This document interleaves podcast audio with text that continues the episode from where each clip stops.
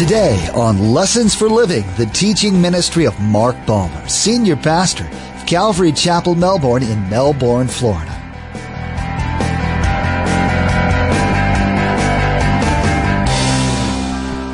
Hezekiah shared with his leaders what God said. The leaders shared with the people, and everybody was in union. That's the way a church is supposed to work. It's working here. God's good. We're in unison. We're, we're headed to the same thing. You don't have your goal, you don't have your goal, and you don't have your goal. We have God's goal When disciples sin and we're headed together and that's the blessing of god on our fellowship and that's why because we're trying to do what god has told us to do man is not important when you've been a believer for a while you may forget that people who are newly saved have a lot to figure out they may be confused by things that a seasoned churchgoer might not but as long as they're not in opposition to the word it really doesn't matter the lord is looking at the heart his delight is in the amazing work being done there. When King Hezekiah invited all of Israel and Judah to come to Jerusalem to celebrate Passover, many of the people didn't know what to do, but they will come with humble hearts, desiring to worship and know God. The Lord hasn't changed. He's still interested in our hearts and wants to bring joy to our lives. Remember, there's quite a few ways to receive a copy of Pastor Mark's teaching. We'll be sharing all that information with you at the close of today's broadcast. Now let's join Pastor Mark in the book of Second Chronicles chapter 30 verse 10 for our continuing study entitled Be Flexible but Don't Compromise.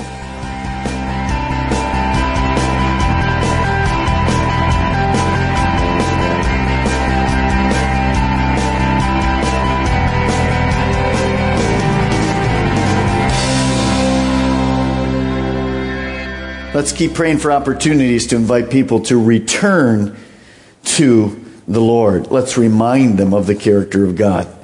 Now, back to verse 10, Second Chronicles. So this was the letter. The couriers went from town to town in Ephraim and Manasseh, as far as Zebulun. Well, here's the response to this letter. But the people did what? Scorned and ridiculed them. How would you like to have been the letter carrier? Feel good? You walk up to somebody and you say to them, Hey, it's been a long while since we've done the Passover. Come on to the Passover. And you just you speak like you would right here to Jack. Come on. God's gracious. He's long suffering. Come on back. And what does Jack say? Get out of here. God who? Not the God that I know of. Look at our people. They're taken off into captivity. We don't have any altars. We got our own pagan altars. They have done us just fine. I don't believe in this God you're talking about. Forget it. Is that familiar to any of us? Do we have any response from people like that? Sure. Whenever we present the gospel, there is always going to be a mixed message response. It's always going to be a mixed response. So you can't get discouraged, even though it isn't enjoyable. Eh, you can't get fussing about it. You just have to realize, just like we read in the story, there's always going to be that response sometimes to the Word of God. Some people will laugh at you, some will make fun, some will be kind. I've had many people say, oh, oh yeah, I'll be there Sunday. And you know when you leave, they ain't coming. But they don't want to offend you. You really, I'd rather have somebody say to me, not coming. That's all right. So notice this is going to happen to us when we share. Some people will scorn salvation, sin, hell, give me a break. There's no such thing. Or some people genuinely have been said by Satan, it's too late. They don't believe that God's gracious. They won't understand that. So, what are you going to do at that time? Well, I believe there's two things to do. One, if we're rebuffed from sharing with a friend or a coworker, or neighbor, relative. Often it's a relative, really tough with relatives. If we're rebuffed, I believe the scripture tells us to do two things. Number one, we should go back to praying for another open door. Now remember, you and I can't open the door. So you pray for another time that you can share that. And you wait for God to do it. The second thing I would say this. If you shared a number of times with this individual and always been rebuffed, I believe that the scripture, let me read it to you, and you have to use discernment with this. You, you can't just put a number to it.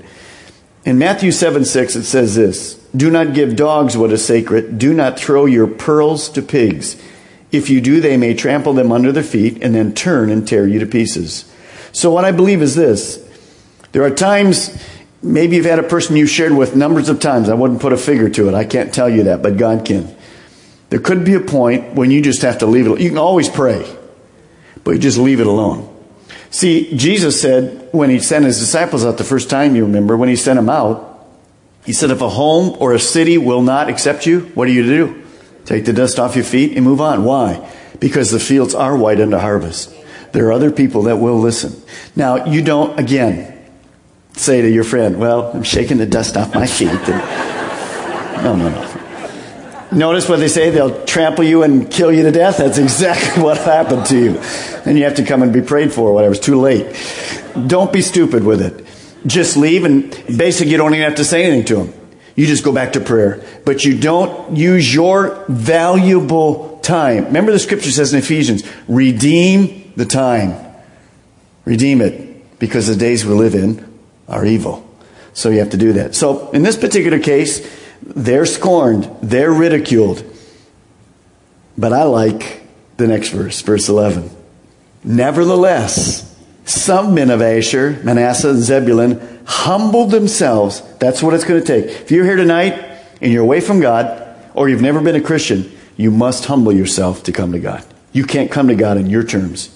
You always have to come to God on his terms. They humbled themselves and went to Jerusalem. What does that mean? There's always going to be some as we share the gospel that will accept the good news. That's what keeps us encouraged. That's what keeps us going. Yes, a lot of people do rebuff us, but some will do that. So keep sharing. Don't give up hope. As we share, we pray. Remember, God is the one that changes the heart. The Holy Spirit is the one that convicts and convinces. We don't.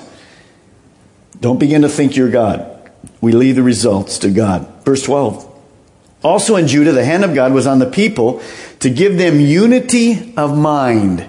This is a great verse. To give them unity of mind to carry out what the king and his officials had ordered, following the word of the Lord. This is a picture of the book of Acts. It's a picture of the importance of unity again. All the people in Judah were now working together for a common cause. They were coming together. Notice what they were doing. They were to carry out what the king and his officials had ordered. Hezekiah, follow this. Hezekiah had heard from God. Hezekiah shared with his leaders what God said. The leaders shared with the people, and everybody was in union. That's the way a church is supposed to work. It's working here. God's good. We're in unison. We're, we're headed to the same thing. You don't have your goal, and you don't have your goal, and you don't have your goal. We have God's goal when disciples sin, and we're headed together. And that's the blessing of God on our fellowship. And that's why, because we're trying to do what God has told us to do. Man is not important, but God is, and we need to be unified together. And you guys are. Thanks so much. Verse 13. Now, a very large crowd of people assemble in Jerusalem to celebrate the feast of the unleavened bread in the second month. Remember, uh, Passover and the Feast of Unleavened Bread had to do somewhat with purification. You had to get rid of all the leaven, which equaled sin. They'd go through the house, you remember, and get rid of all that. So, what are these people going to do? Well, look in verse 14. They removed the altars in Jerusalem and cleared away the incense altars. All these were pagan and threw them in the Kidron Valley. So, all these sinful altars that King Uzziah had, Ahaz had, had set up all over the place, they just removed them. They were cleaning the outside. In a moment, you'll see they're going to clean the inside. So they're getting rid of all the stuff that would interfere with honoring the real Passover. Verse 15. Now these people slaughtered the Passover lamb on the 14th day of the second month. The priests, this is an interesting picture. The priests and the Levites were ashamed and consecrated themselves and brought burnt offerings to the temple of the Lord. What happened here is this the northerners and those in the south the lay people were so excited about the Passover. They went ahead, slaughtered the Passover lamb, got things all in order, and the excitement was all there, but the people who really should have been operating that, the priests and the Levites, were kind of holding back. And notice what happens. The zeal, the excitement from the lay people caused the priests and the Levites to get it together. Is that backwards? That is backwards. See, the pastors, the leaders are to challenge the people to get it together. Here, the people have to get it together. Notice how God writes it. The priests and Levites were ashamed. They were embarrassed. So they did what? They went and consecrated themselves, burned offerings uh, to the temple of the Lord. So they could do things right.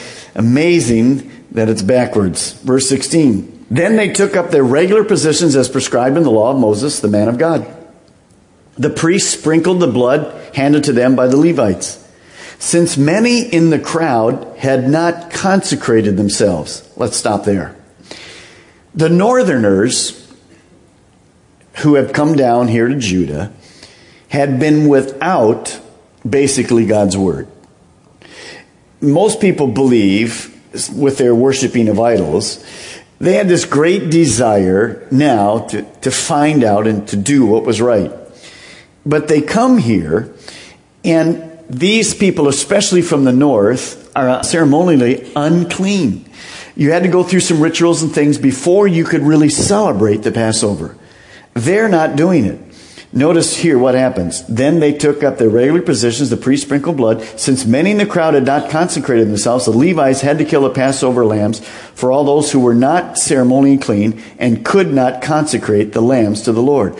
Although most of the people who came from Ephraim, Manasseh, Issachar, and Zebulun had not purified themselves, yet they ate the Passover contrary to what was, circle the word, written. There's two thoughts. One, the people were so excited that they just went ahead and ate it anyway. Or they, they knew they should have consecrated themselves and got clean and purified, but they didn't. They were just so excited, they just went ahead and ate it anyway. Or, which I kind of tend to believe, they didn't know. They just went and celebrated the Passover. Why? Because notice, notice what the word, contrary to what was written. They'd been without it. I believe most of them didn't know that they were supposed to go through this cleansing ritual, so they just started off eating it. That's a picture, and I think it's really great for us to think about it for a moment. I want every one of you to be Hezekiah. You're the king. You know what to do. You just have seen these people do what? Totally go against the commands of God. Now, what are you, as the king, going to do. Don't read on. Cut it out. God will strike you. He's compassionate sometimes. Now, some of you in here would say, well, they went against the law. They went against exactly what God said. They need to be punished. They need to understand that God's law is God's law. God's law is God's law. Some of you, on the other hand, would be a little more lenient. Well, how lenient could you be? You say, well, Pastor Mark, that has nothing to do with us today. Well, it does. And I think what you're going to see here in a moment, I want to stress very much for those of us that are leaders and for those of us that are parents. What did Hezekiah do? Look at verse 18. But Hezekiah, instead of striking them down, instead of punishing them, instead of getting angry with them, said, You dummies. You sinners. He did what? He prayed for him. And what did he pray? May the Lord, who is good, notice the next word pardon. Hezekiah, listen to this. Hezekiah doesn't change the word of the Lord. He knows it's wrong, but he knows, he believes they've done it either in overzeal or ignorance. And he knows God is gracious. So, pardon everyone, but there's a key. Look at verse 19. Who what? Sets his heart on seeking God. The Lord, the God of the fathers, even if he is not clean according to the rules of the sanctuary. A good leader, listen, will have God's heart for the people. Hezekiah, listen, knew the character of God. And he knew God would be gracious. If you're a leader tonight, number one, do you know God's character? What would you have done as a leader? God, he knew he had a heart filled with grace. A godly leader would pray, as Hezekiah did, for God to forgive them and correct them. Effective leaders must be people of grace. Into this church, if we're still healthy and growing, will come many people that don't have a clue about the things of God. Now, can we put up with some things? We better be able to. See, these people didn't know they were supposed to do this. They just went ahead and did it. Hezekiah could have said, You're out of here. There have been many churches that would have said that. We can't be that church. We have to be open to those things. Now, what happens? Over time, these people are going to be taught. We need to be those people. That calls for grace. That's the picture you just saw there. That's what Hezekiah was looking at. Their hearts was right. They didn't know the ritual, but the heart was right. God help us. There's a great danger, even as we get larger, to fall into legalism. God protect us from legalism. We want to have order. We want to have structure. But if we fall into legalism, it will kill the joy and the grace that's here. Blessed are the flexible, for they will not be broken. We need to go with the flow. You know, God constantly in our lives wants to do a new thing. The principles of this will never change, but the practice will. The practices do. I was sharing with the elders the other day, when we started doing contemporary worship, there's a great fallout. 200 people leave the church. We were only four or 500 at that time. People claim we were worshiping Satan. You can't have contemporary worship. Can't have a drum. Where's the organ? I don't have a problem with organ piano either. But they didn't understand.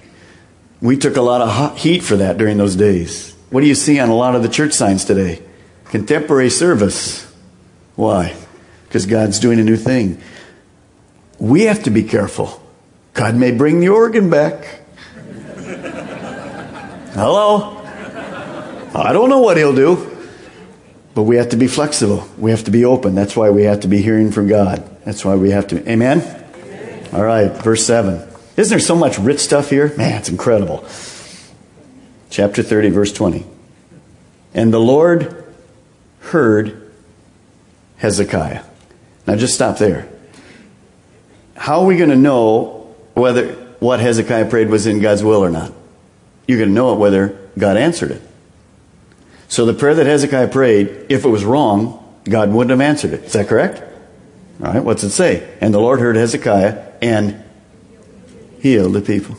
So the prayer was right. He had the right character of God. Some of the legalists would have said, no way, wrong, wrong, kill him, get him, rid him. Can't do it. We never done it like this before. We'll never do it like that again. You can't do it. You can't go there. I've heard it all. You can't do it like that.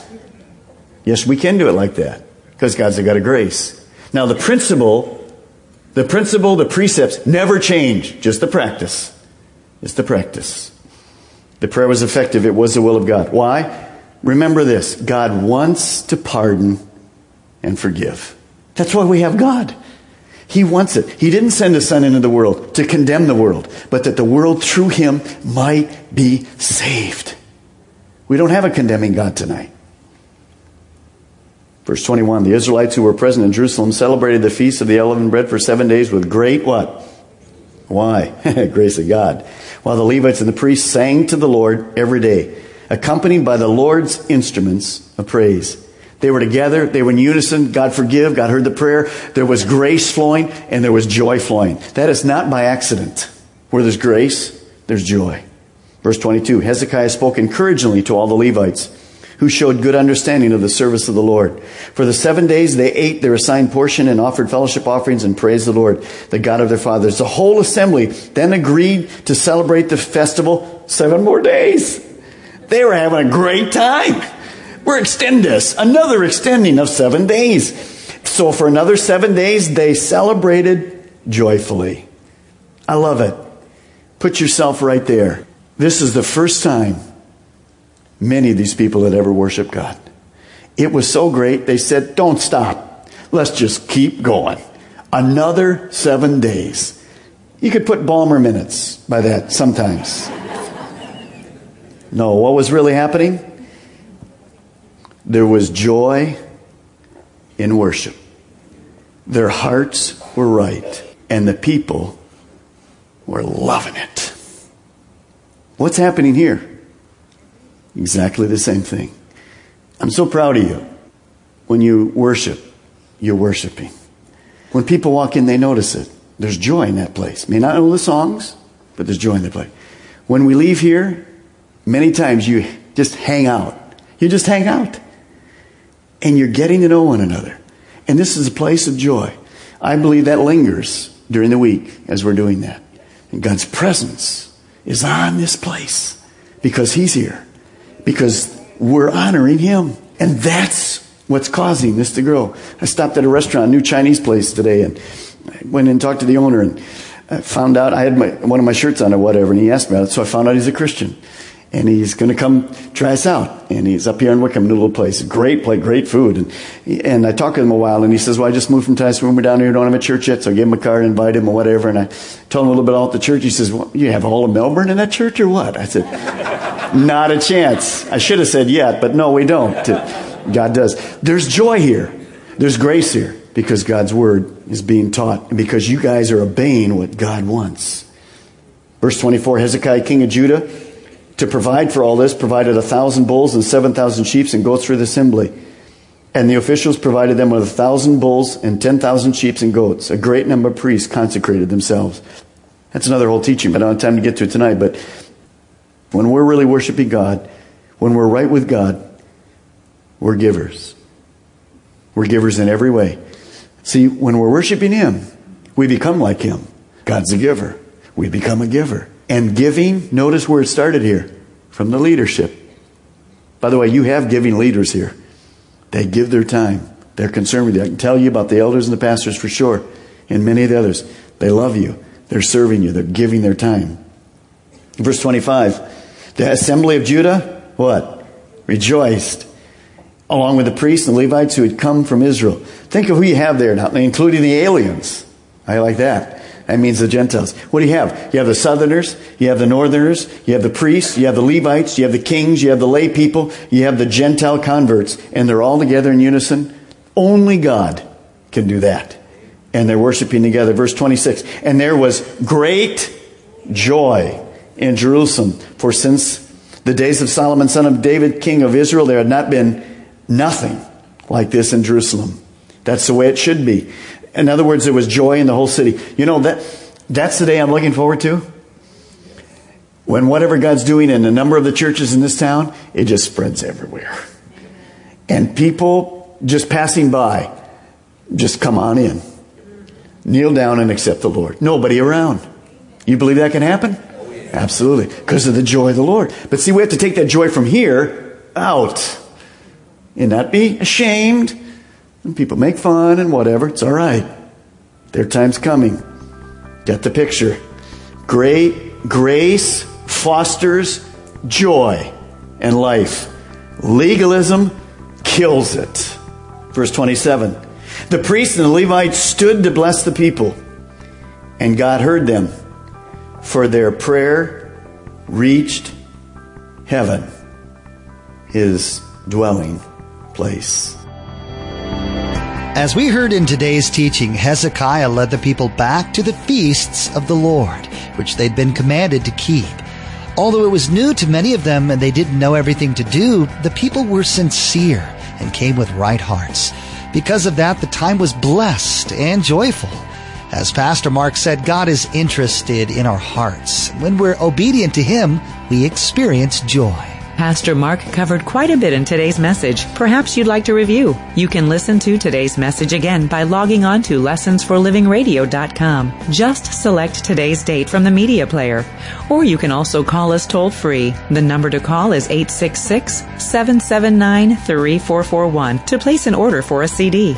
Again, that number to call is 866 779 3441. Another way to get in contact with us is by email. The address is info at lessonsforlivingradio.com. That's info at lessonsforlivingradio.com. By far, the best way to stay current with everything that you hear on Lessons for Living is to subscribe to the podcast. Subscribing is easy. Just follow the link at lessonsforlivingradio.com. Now be sure and tune in next time as Pastor Mark continues through Second Chronicles, looking at the reign of Hezekiah and how the land of Judah will continue to change now that they're serving God faithfully. There is a marked difference between the state of the nation under the kings who went their own way. We'll see how that holds true in our own lives when we forsake our own flesh in order to serve the Father. Well, that's all the time we have for today's broadcast. From all of the production team here at Lessons for Living, we want to say thank you for tuning in and may God bless you. And together, let's do life right.